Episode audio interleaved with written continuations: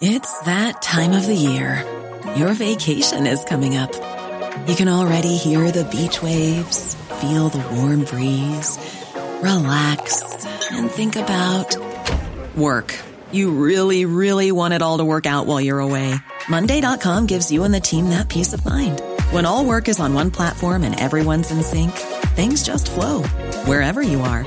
Tap the banner to go to Monday.com. Even on a budget, quality is non-negotiable. That's why Quince is the place to score high-end essentials at 50 to 80% less than similar brands. Get your hands on buttery soft cashmere sweaters from just 60 bucks, Italian leather jackets, and so much more. And the best part about Quince, they exclusively partner with factories committed to safe, ethical, and responsible manufacturing. Elevate your style without the elevated price tag with Quince. Go to quince.com slash upgrade for free shipping and 365-day returns.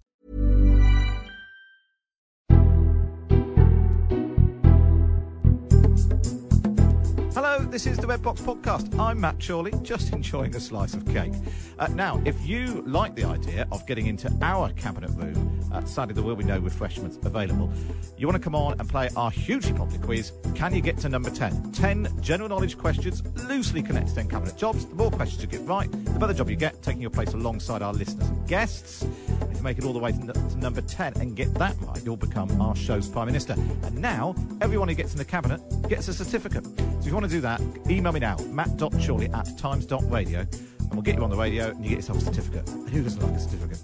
Uh, if you also want to come and see me live, uh, I'm uh, on tour from February the 8th, going all around the country England, Wales, Scotland, all over the place. If you want to come and see me uh, trying to answer the question, who is in charge here? It's not totally clear what the answer to that is going to be. Uh, then you can find uh, details at mattchorley.com.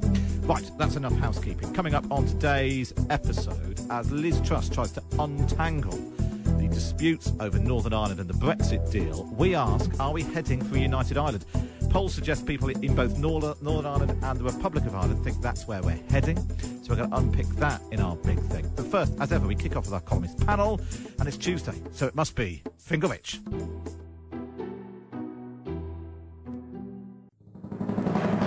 Meet the Cerberus of columnists, the Janus of journalism, and the ultimate political portmanteau of opinion. It's alive! It's alive! It's alive! Finkelvich, with Daniel Finkelstein and David Aaronovitch on Times Radio. Why is it that the, the, the words interior designer always make me laugh? It is so funny. I mean, It is, you see, it's put cake, wife, interior designers together, and it's almost like you have an episode of Absolutely Fabulous, isn't it, or something like It's kind of it's it's what's her it's what it's Jennifer Saunders falling drunk out of a taxi. Well, talking of interior design, we can see uh, your office there. You've got a cushion on your on your so. What does it say on the cushion? it says a woman's place is in the White House. Very good, very good. And what's that thrown over the back of your sofa? Uh, that is the national flag of Albania. Is this the work of Lulu Lytle?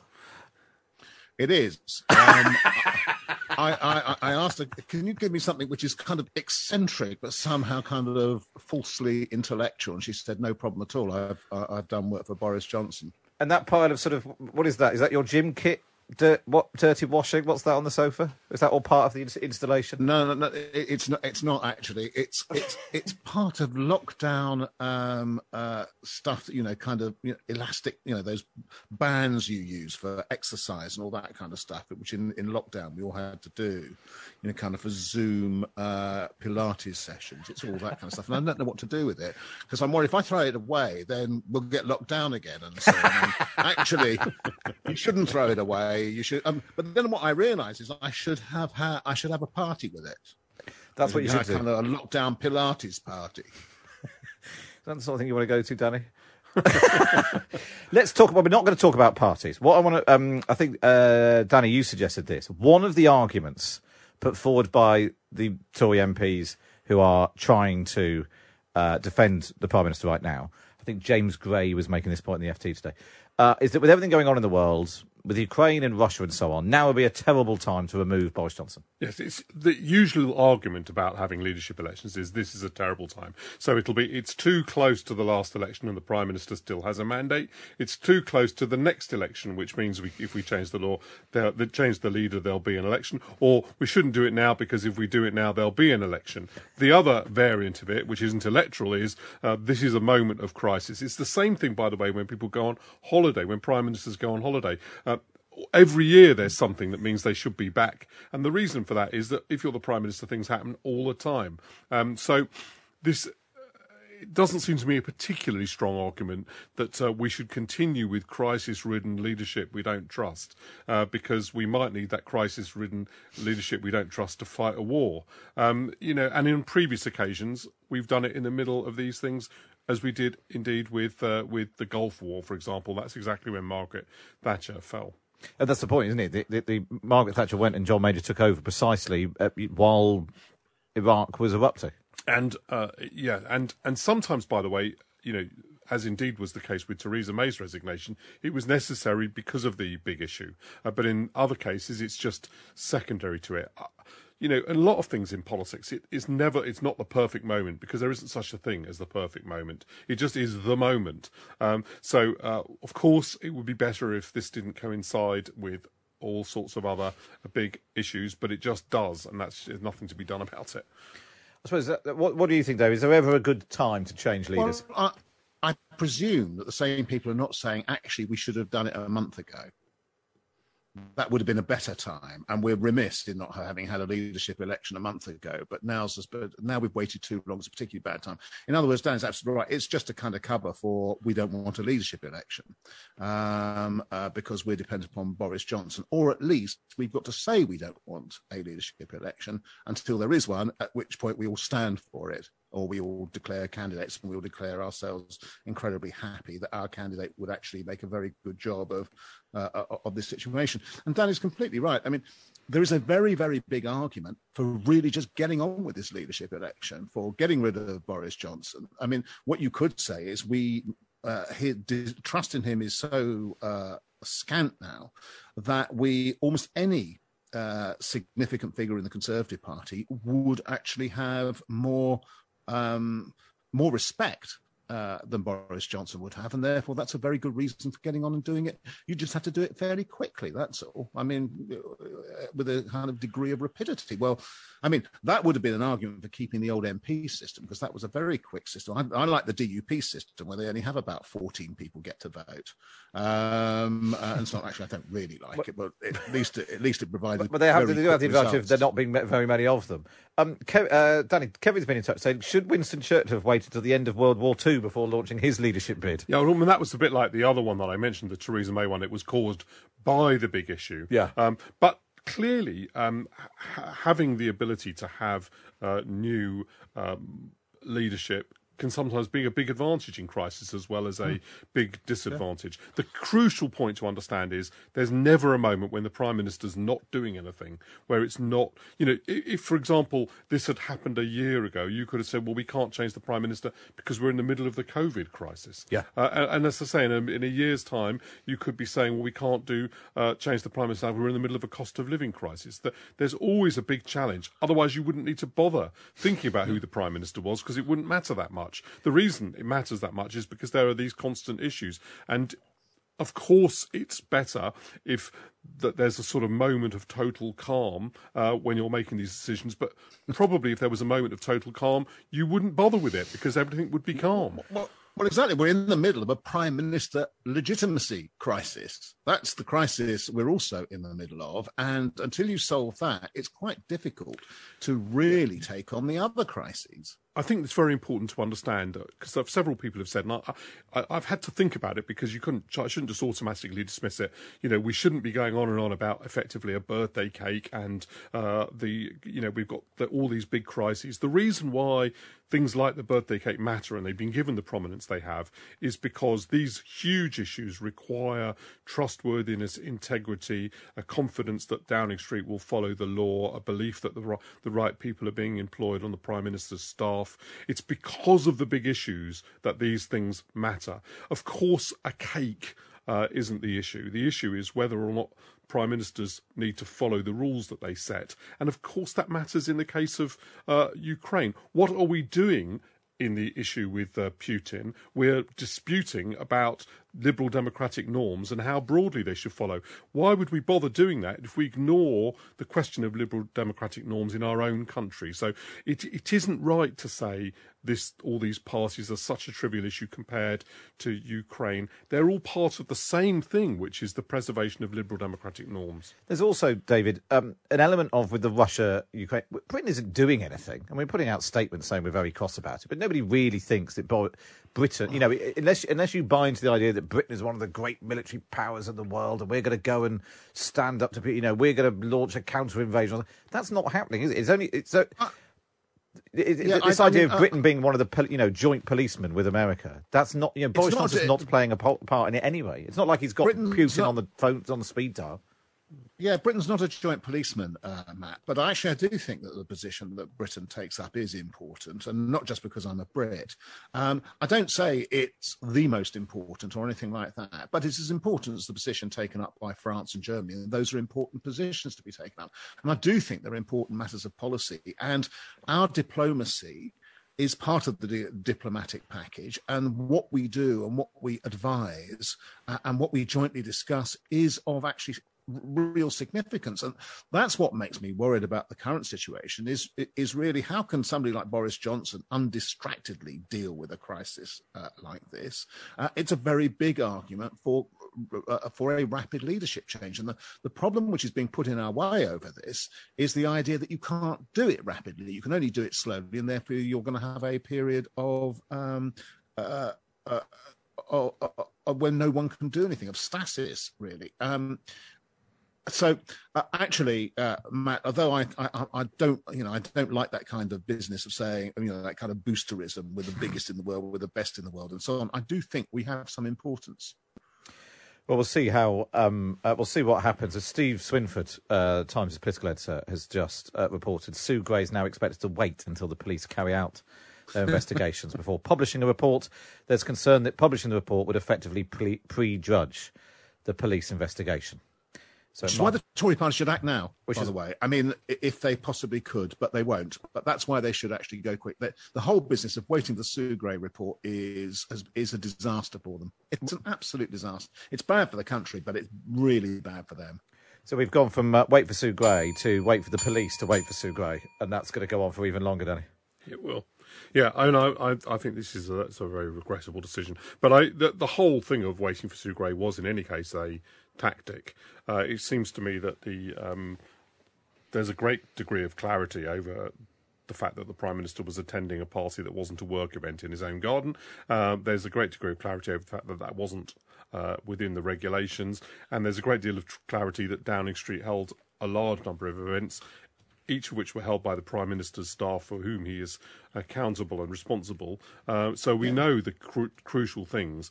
What she um, will rule on will give us a bit more detail. It may give us a little bit of sharpness on uh, questions of rules, but I think we know the the basic um, the basic facts, and it's it's um, debilitating to wait further. I should point out that the p- people have been putting huge pressure on the Metropolitan Police to to do what Cressida Dick has now announced, and they'll now be furious that she's doing it. Um, and, and, I, have always been a bit uncomfortable about the operational um, the operational decisions of the police being intervened yeah. in this way. Um, I think I think this is this has now got we've now got ourselves into a tangle which was actually entirely predictable. Uh, let's move Can on. Can we also now say, Danny, that there's also clarity about Boris Johnson having misled Parliament on this issue?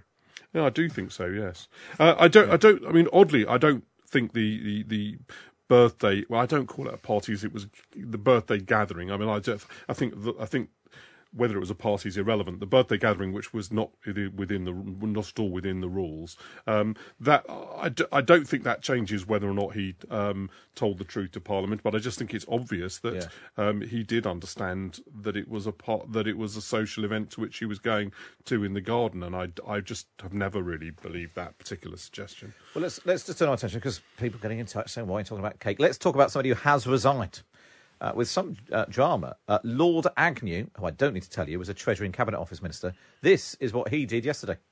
Schoolboy errors were made, for example, allowing over a thousand companies to receive bounce back loans that were not even trading when COVID struck. I've been arguing with Treasury and BEIS officials for nearly two years to get them to lift their game. I have been mostly unsuccessful. It is my deeply held conviction that the current state of affairs is not acceptable. Given that I'm the Minister for Counter Fraud, it feels somewhat dishonest to stay on in that role if I'm incapable of doing it properly, let alone defending the, our track record. It is, that, is for this reason that I've sadly decided to tender my resignation as a Minister across the Treasury and Cabinet Office with immediate effect. It was quite a moment, Danny. Do you do you know Theo Agnew? I do, yes, because he was a trustee of Policy Exchange, the think tank, and I was its chairman. I think very highly of him, and uh, indeed there was a moment when his name came into the frame, and people said, "No, you know, Tories have appointed a donor to do this job," and I said, "No, I think he's a person of great integrity and force in my in my experience. Also, not much patience uh, with people being incompetent. So I'm not in t- This is quite in character, um, but he's a he's a person who I think has a deep sense of right and wrong and." And um, I think it frustrated him uh, greatly that he couldn't get people to take action that he was being given sort of political answers because he's not a, a, politician. It's an interesting thing. This I, I wonder what David thinks. Uh, I think Theo Agnew's appointment is a bit of a justification for putting people in who are not. Uh, just merely politicians. Probably a politician would have put up with this and you've got two things: a plus and a minus. The plus is the politician probably wouldn't have um, wouldn't have resigned; they'd have carried on trying to do the job. Uh, and uh, you know, we've now lost a very effective person because he got fed up with it. Uh, but you know, but on the other side of it, uh, by bringing Theo Agnew into the uh, into the government, we got somebody who didn't just fall for uh, being given political soft soap, who was a bit tougher than that. Uh, so it, I think it did it did show the value people have questioned, I think, sometimes these bringing people in from outside. I'm not in favour of the idea that we had a businessman running the country, but I do think some of that experience is helpful in government, and he's probably demonstrated that. He's put up with with less of what I think a politician probably would put up with. It is an extraordinary moment. and We talked a lot about this on the show last week, David. The 4.3 was it 4.3 billion pounds that was fraud that was just being written off in his resignation letter. Lord Agnew said Last week, a foolish decision was made to kill off the prospect of an economic crime bill in the third session. This would have enhanced our ability to tackle fraud with further savings of taxpayers' money. If my departure stimulates debate in these areas, leading to coordinated action, it would have been a good day's work. Uh, yeah, uh, that was hopeful, wasn't it, on his part? um, given everything else that's going on, I, I have to confess I've never heard of this chap before he he, he resigned. Um, uh, obviously, from what Danny's been saying, I should have done. I certainly don't take a theological view about whether or not you bring in uh, outside expertise um, uh, to be ministers via via a second chamber, even if I don't like the way in which the second chamber is composed, and even if the value of it is enormously diminished by the sheer number of people who are in it at the moment, despite all uh, in fact, its own pleas that it be slimmed down. And I think it would be consistent with that position if at least 200 peers were to voluntarily say, well, actually, we shouldn't be peers and we're not doing very much and we should go away now. Uh, and that would certainly help my confidence in somebody like Lord Agnew being appointed to the job he's being appointed, because that would give me confidence it wasn't a reward uh, to some kind of place person, because frankly, um, the the uh, appointments to the House of Lords in the course of the last couple of years are beyond disgraceful. Some of them. Daniel Finkelstein and David Aaronovitch there, and of course you can read them both in the Times every week. Just get yourself a digital subscription. Go to the times.co.uk forward slash Times. Up next, are we heading for United Ireland?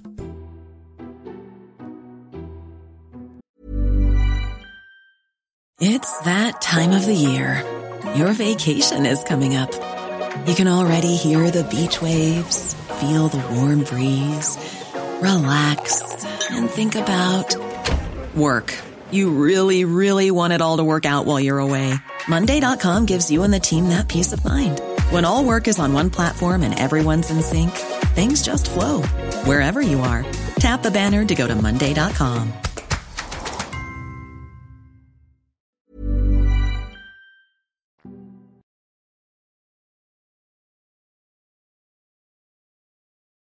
You're listening to the Red Box podcast now. It's time for this. What should we make of this? I'm absolutely determined to protect political stability and peace in Northern Ireland. Yeah, that was the Foreign Secretary, Liz Truss, speaking yesterday after the latest fruitless talks in Brussels on trying to solve the dispute over the treatment of Northern Ireland in post Brexit rules. Since the UK left the EU, Northern Ireland has seen a rise in parliamentary violence, including a particularly bad spell in April last year, which saw 90 officers hurt. At the time, unionist leaders linked the violence to simmering loyalist tensions over the Irish Sea border imposed as a result of Brexit. But as the sea border and the ongoing lack of solutions mean that the island of Ireland is moving closer to becoming united. In this half hour, we'll speak to MPs from both the DUP and Sinn Féin and the author of a new book who looks into whether a united Ireland is now inevitable. But first, let's get the uh, latest on the political situation in Northern Ireland. Uh, let's speak to Amanda Ferguson, freelance journalist in Northern Ireland, regular on Disunited Kingdom which we do on Times Radio every Wednesday at 11 o'clock. Morning, Amanda. Good morning, Matt. We've also got Bill White, who's a polling expert at Lucid Talks, which carries out opinion polling in Ireland, in Northern Ireland. Hi, Bill. Good morning. Uh, Amanda, first of all, explain the background to this. Um, what, where are we in terms of the negotiations uh, over the uh, the border issue, the border checks, Northern Ireland being treated differently when it comes to custom checks and so on, and the impact that has had on the political conversation in Northern Ireland? Well, I think it should be made clear, Matt, that the, the violence that you referenced that took place last year happened for a multitude of reasons, yeah. um, and, and sort of the, the discontent around uh, the Irish Sea border was just one of them. So I think sometimes it will be easy to present that as, you know, there was violence because of the protocol or because of the Brexit protocol, whenever it's a slightly more nuanced than that. But you know, from whenever I'm talking on your program, it's always complicated. Uh, whenever it comes to Northern Ireland, I think that uh, unionism, uh, political leaders anyway, broadly despise uh, the protocol because they don't view that the Brexit uh, that the UK has achieved um, is the same in Northern Ireland as it is uh, for GB, and they're unhappy about that. A lot of the discontent amongst unionism is based on perception rather than reality. And if you talk uh, to political parties uh, that, that are, are, at Stormont. Uh, the unionist parties are unhappy with the protocol, whereas the, the parties who are not unionist parties will say that the protocol mitigates against the worst impacts of Brexit, that Northern Ireland didn't vote for Brexit in the first place, and that there was always going to have to be some unique arrangement uh, for, for our part of the world because of the unique position that Northern Ireland holds within the United Kingdom and Ireland. So it's definitely the conversation we're having today is the conversation that all of us uh, uh, in the north of Ireland or Northern Ireland, however you choose to describe this part of the world, pretty much have every single day. It's non-stop discussion about the future status of Northern Ireland, about whether it's going to remain part of the United Kingdom or whether uh, there's going to be a new Ireland created. Um, let's bring in Bill on that. Where what is what are polls telling us um, about attitudes toward you know within Northern Ireland about you know, creating a united Ireland, remaining part of the UK, and, and has there been a change in that over the last sort of months and years? Uh, well, yes, there has been a change. Um, I mean, there are regular polling now going on um, before the EU referendum. I mean, it, it, just shows you the change in the in the narrative. I remember running a poll with the Belfast Telegraph in 2014, and they stuck it on page seven. They, you know, they uh, it wasn't big news then, and the demand for running Northern Ireland border polls, interestingly, before the 2016 EU referendum uh, was very, very low, and the number of polls on this issue used to be one poll every three or four years. Since then, there has been regular polling uh, by ourselves, not least by ourselves, but also by companies like Savanta Comres, Kantar, Survation, uh, the Liverpool surveys, the Northern Ireland Life and Times, and actually we run a last year we ran a uh, average poll of polls just to get a feel for where the uh, situation is, and it's coming in. One of the constants is in all the polling in 95% to 100% of the polling is that the pro uh, pro Northern Ireland saying in the UK score, the pro union score, UK union score,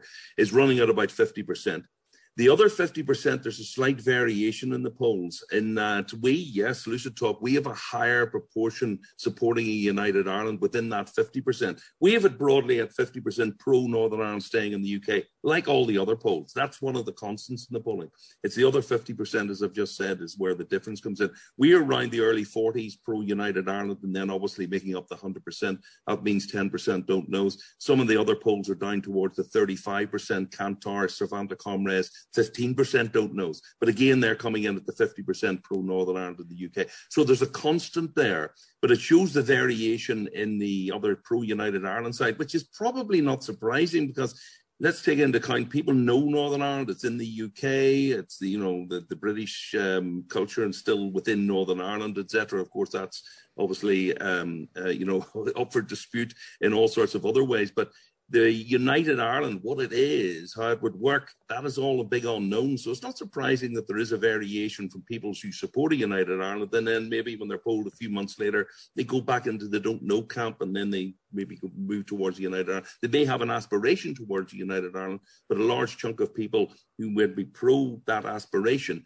still would like to know a little bit of more detail about how United Ireland would work. So broadly, the scores are 50% pro Northern Ireland staying in the UK, 35 to 40% pro United Ireland, 10 to 15% don't know. That's roughly yeah. approximately where the polls are coming in. And how closely tied is support for remaining in the UK, for instance, tied to how the unionist parties are doing? Because um, you know, particularly the DUP have taken a hammering in the polls uh, recently, uh, in part because you know they backed Brexit, Northern Ireland didn't back Brexit. Um, some people have seen that the, the settlement, the Northern Ireland Protocol, hasn't worked particularly well for Northern. Ireland. So, sort of their personal, uh, you know, political um, fortunes. Is that is there a sort of a, a, read across there in the same way that if Nicola Sturgeon's doing very well in the polls, we tend to see uh, support for independence going up. Is there that link? Is is it sort of if the Unionists or the Nationalists are doing well, does that does that shift, or are the two things separate? The minds of people in Northern Ireland. It's a little bit more separate and a little bit more complex in Northern Ireland. First of all, you've one SNP in Scotland, um, you know, very strong, yeah, of course, um, cohesive party. Um, Northern Ireland, we've splits in the Unionist camp, the, the DUP, the Ulster Unionist Party, the UUP, then the increasingly popular TUV, traditional unionist vote. Now, they would all, obviously, their supporters, 99.9% would vote for Northern Ireland to stay in the UK and a Northern Ireland border poll. It's also complicated in that we've a fairly strong middle ground party called the Alliance Party. Um, and, you know, it's, a border poll could come down how they vote in a border poll, their voters, I mean, their supporter base, and how the Green Party supporters and their voter base would vote in a border poll.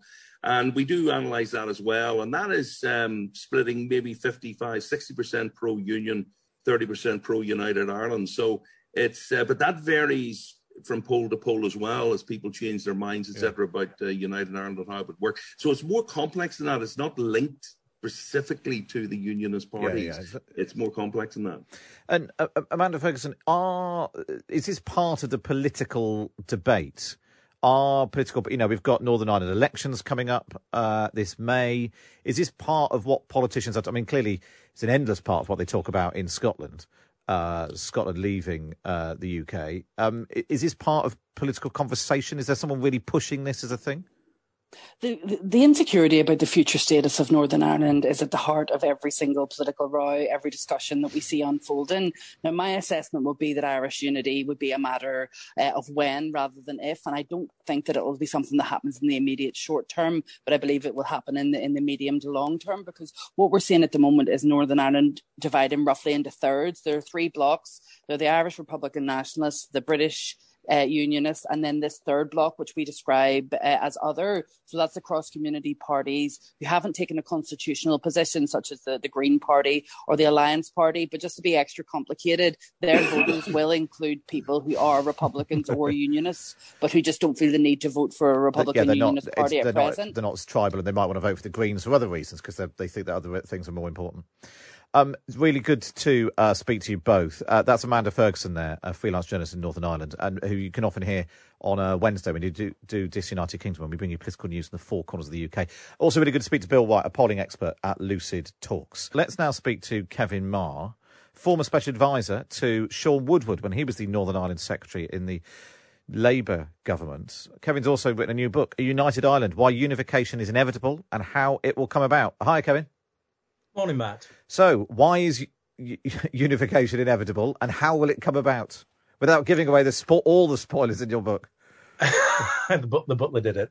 Um, it. It's a combination of factors. I mean, I, I just look at this kind of from um, the eastern side of the Irish scene, you just look at the variables and you just think they're only going to go in one direction. Election results, the demographics that are changing in, in Northern Ireland. Northern Ireland is built in 1921, six counties cleaved out of the historic county of Ulster to provide an inbuilt Protestant Unionist majority.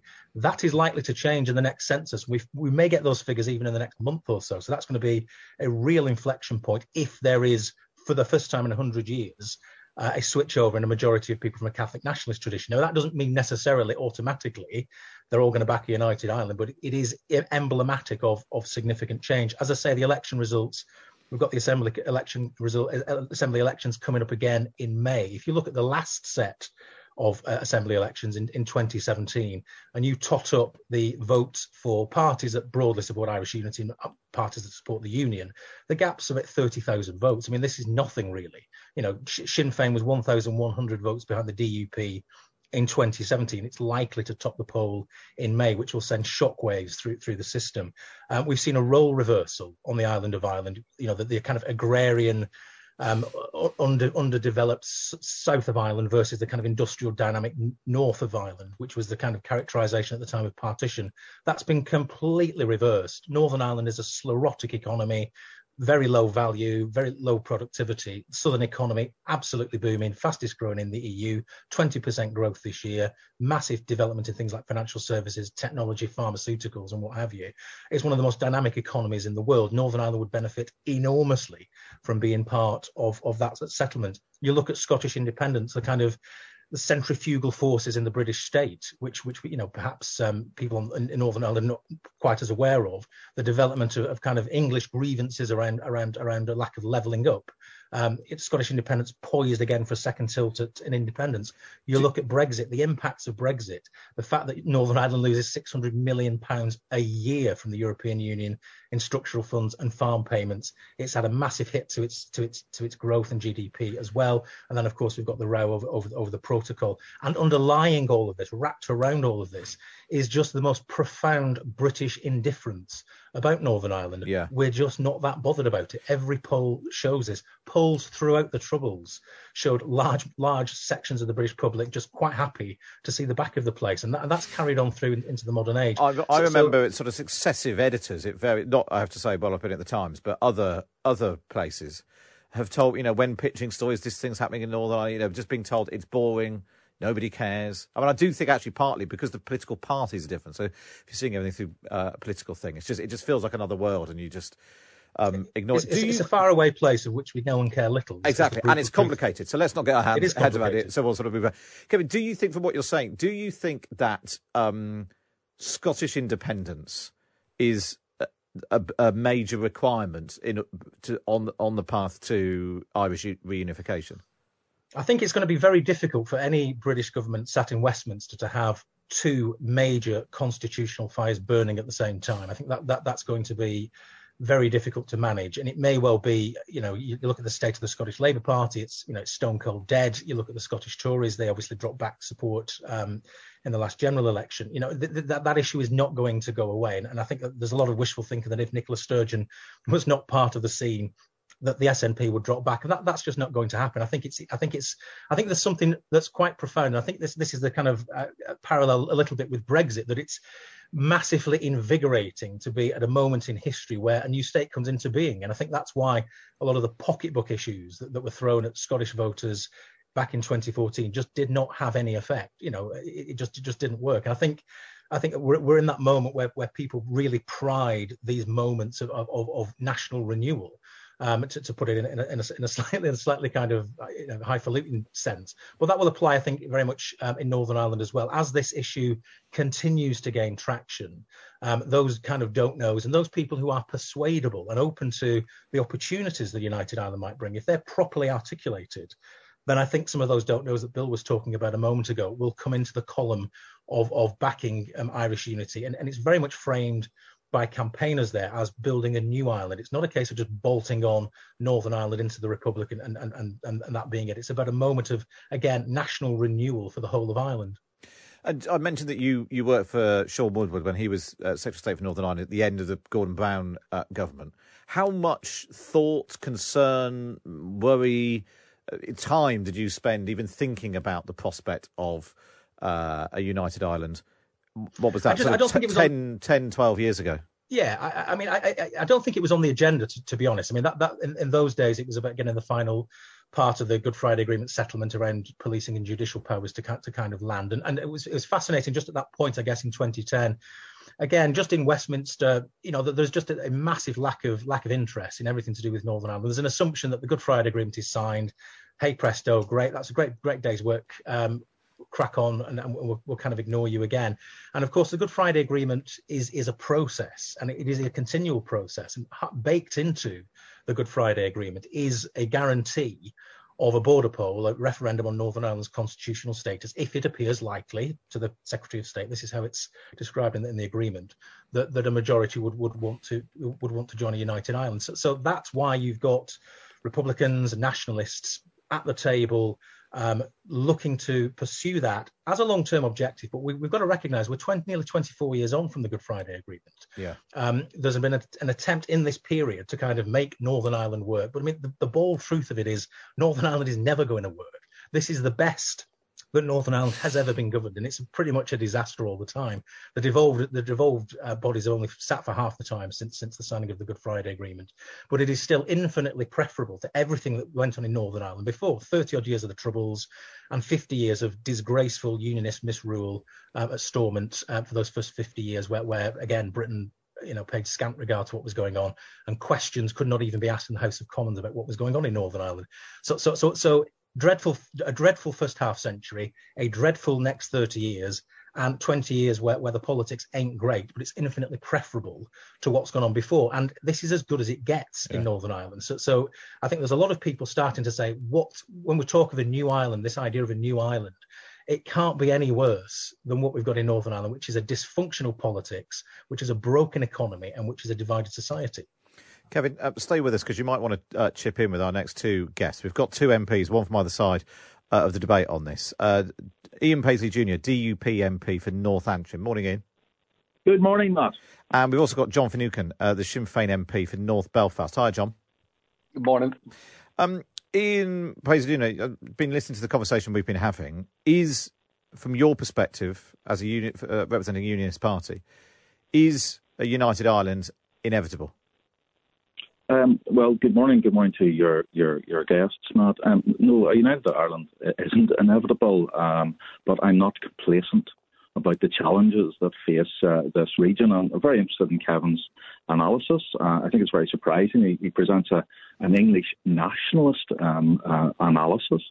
He, his arguments are Anglified, sectarian, snobbery against the regions. I'd say, I'd say that if he was asked to write the same thing about Scotland, he would do the same thing. He was asked to write even the same thing about Wales or even parts of the north, he'd probably do the the the, the same thing and take the same sort of attitude that this kind of London centric Anglo Anglified view of, of, life, and therefore everyone else doesn't matter. I mean, we see it from one perspective, of course. The United Kingdom and Britishness is made up of a much more eclectic view, and a view which I'm not British because an Englishman allows me to be British and passes that down to me. I'm British as of right, because I have self determined to be British.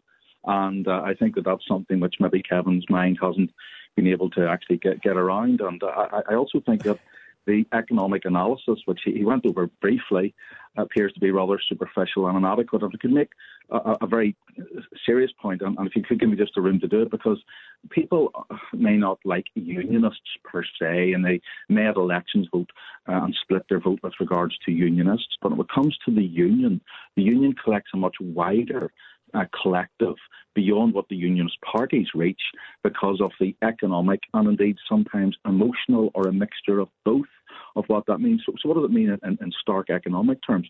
First of all, Northern Ireland is part of the fifth largest economy of the world.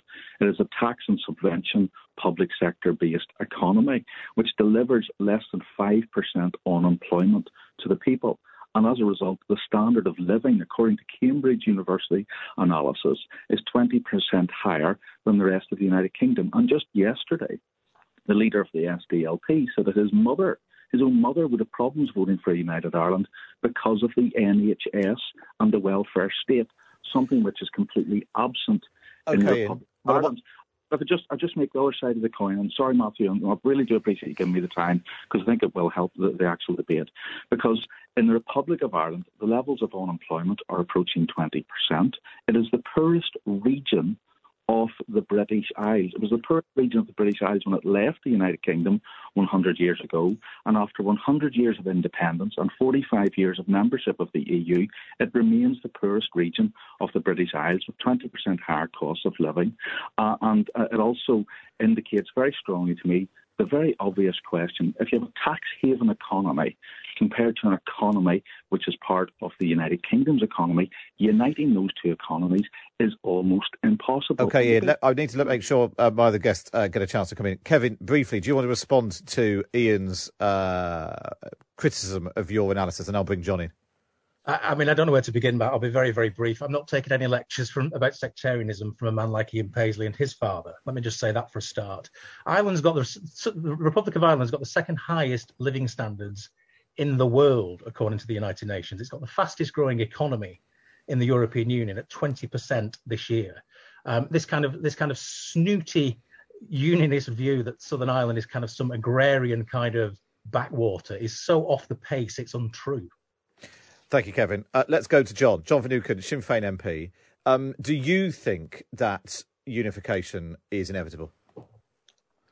Well, I, I, again, I, I must start by challenging some of the figures that were trotted out by Ian Paisley there. Uh, again, they, they quite simply aren't true. Um, and before I answer your question, I think that the economic argument is a very important one because people, um, I think you asked some of the contributors earlier on how much this dominates politics uh, and the day to day issues in the North people look at our health service. Uh, people look at how much disposable income they have. They look at the disparity in wages between the north and the south. And what runs through all of that as a constant is people looking to the future and having an ambition for a better future. And when you see the likes of public sector workers, if you're in the police or a teacher, earning £10,000 less or having less of a disposable income, uh, we have some of the highest levels of credit card and other forms of debt in these islands and some of the worst rates of children's poverty. I think people are rightfully looking to the future, and there are those in either side who will say that no matter what, they will wish to remain part of the union or that they will wish to have a united Ireland. But there are those, as a result of triggers like Brexit, who are looking to the future and who may previously not have thought about the constitutional future for themselves and their families, are now seriously asking the question, what would this mean for me? And I think the space that we are in at the minute is that we need to have a debate that is informed, that is fact checked, and that is responsible and I think that Brexit has shown us, this is trotted out quite a lot, but it's true. It's shown us how not to do things. And it's why we in Sinn Féin believe that uh, change on the island is inevitable. But what is possibly more important is that we must manage that. And it's how we get to that point, which is key, because this will be a new Ireland. It's not necessarily uh, having to be at each other's throats or rubbing out a line on a map, which has been disastrous for the island. It is about having the conversation and being informed so that people are very clear about what it is they're voting for and what it is they're voting against when the time comes to have that yeah. referendum because and I'll finish with this very briefly because the, the the way in which this is achieved has been set out in the Good Friday Agreement and, and there's a slightly ambiguous test that will that will have to be applied by a Secretary of State, and it's if it uh, appears to him or her that the majority of people uh, want unity, then a poll must be called. So, what are these triggers? What are the indicators? Um, Kevin has already referenced the census results that are coming out. Even in the last Westminster election, for the first time in the history of the North jurisdiction, the majority of MPs returned to Westminster support a united Ireland. So there are multiple indicators all around us. And I think there's a responsibility, not just on parties, but particularly the Irish government as well, that they need to now bring this conversation to the next level uh, and, and have it, uh, I think, attach resources to that as well. Um, just fine. I want to come back to you, Ian Paisley, because you, you mentioned you were, you were trying to sort of draw the distinction between the day to day support for unionist parties and overall support for unionism. Are you concerned that the DUP support for Brexit, which has led to problems for Northern Ireland, uh, and uh, has led to a drop actually in support for the DUP. I mean, the most recent um, we had Lucid, Bill from Lucid Talks on. Most recent one, the DUP were down to 18% in the polls, having been on 28% back in 2017. Jeffrey, Sir Jeffrey Donaldson, your leader, 66% of people thought he was bad or awful. Are you concerned that the, the, the political underperformance of your party and your leader, Jeffrey Johnson, is actually helping to pave the way towards a united Ireland? No, I don't. And I, as I said, I think the fluctuations of the, the support for individual political parties, remember, unionism is divided into a multifarious of at least three parties and a number of independents. But on the big question of the union, there is there is unity on the opposition to the protocol, for example. There is unity. I know that's not the debate we want to go down, but I'm focusing on the issue of the economy. And, and Kevin can't get away from this. You know, the difference between being part of the fifth largest economy in the world and being part of the, I think, the 35th largest economy in the world is miles apart. It's significant. The, the issue, he says uh, uh that some sort of a view of the Republic of Ireland, which is backward and rural, and probably in the Republic of Ireland far more than Kevin is.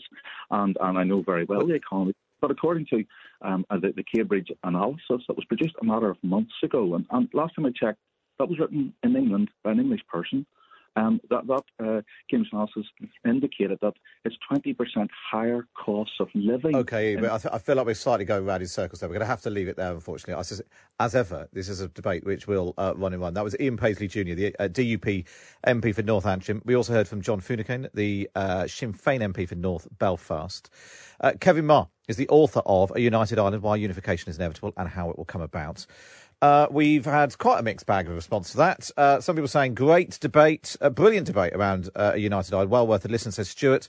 And Henry says, uh, three terrible people on the show. Uh, make of that. what? Let's have a debate about the quality of the debate. Uh, one of the points that several of you have made is what does um, the Republic of Ireland actually make of this? Um, there's a limited number of people we can have on in half an hour, and it's something we'll, we'll return to. I think definitely those census figures that um, Kevin was talking about uh, is definitely worth uh, having a look at. But we thought it was an interesting issue, uh, given all the debate about the Northern Ireland Protocol and so on. That's all we've got time for on this episode of the Red Box Podcast. Don't forget you can listen to me live Monday to Friday, 10 till 1 on Times Radio. We bring you the best bits here on the podcast. And if you're feeling particularly nice, why not wait and review us wherever you get your podcast from?